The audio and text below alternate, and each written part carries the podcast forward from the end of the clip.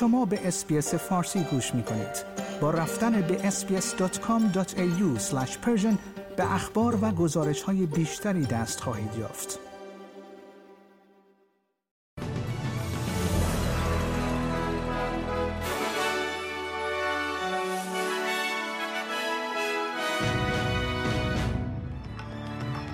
دولت های استرالیا و هلند تلاش می کنند تا روسیه را به دلیل سرنگون کردن پرواز مسافربری MH17 خطوط هواپیمایی مالزی به سر میز مذاکره بازگردانند.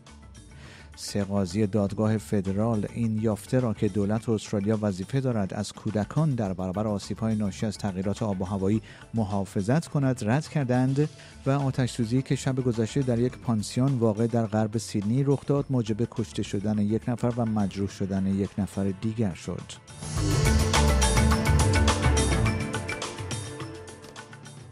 درود بر شما شنوندگان گرامی این پادکست خبری امروز سه‌شنبه 15 March 2022 رادیو SBS فارسی است که من پیمان جمالی اون رو تقدیم حضور شما می کنم.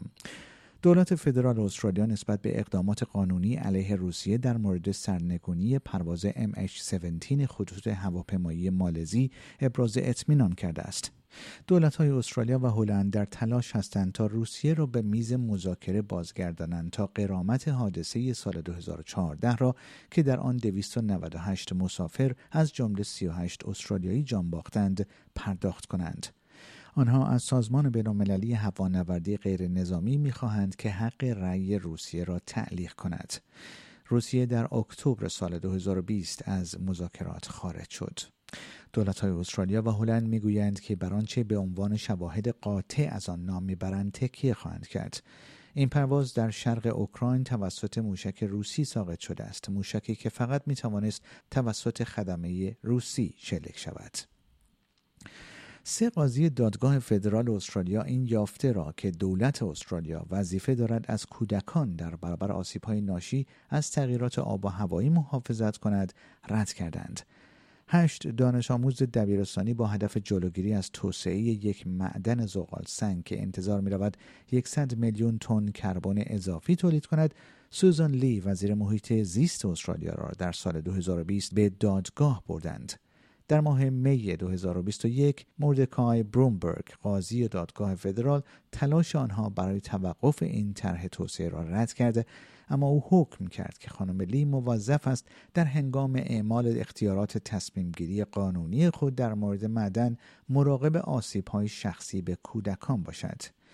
این پیروزی به عنوان یک پیروزی برجسته که راه را برای چالش های قانونی در برابر تصمیمات آتی دولت در مورد پروژه های زغال سنگ باز می کند مورد تحسین قرار گرفت.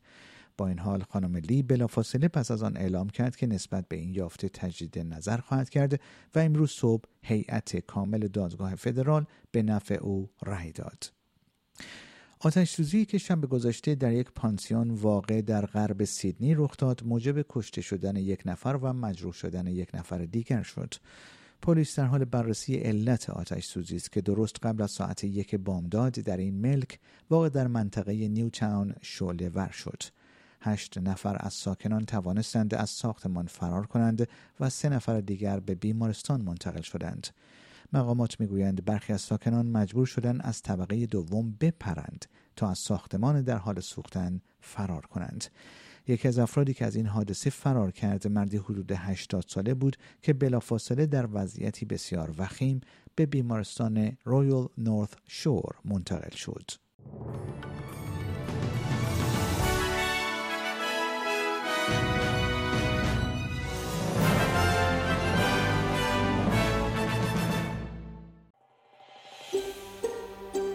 آیا می خواهید به مطالب بیشتری مانند این گزارش گوش کنید؟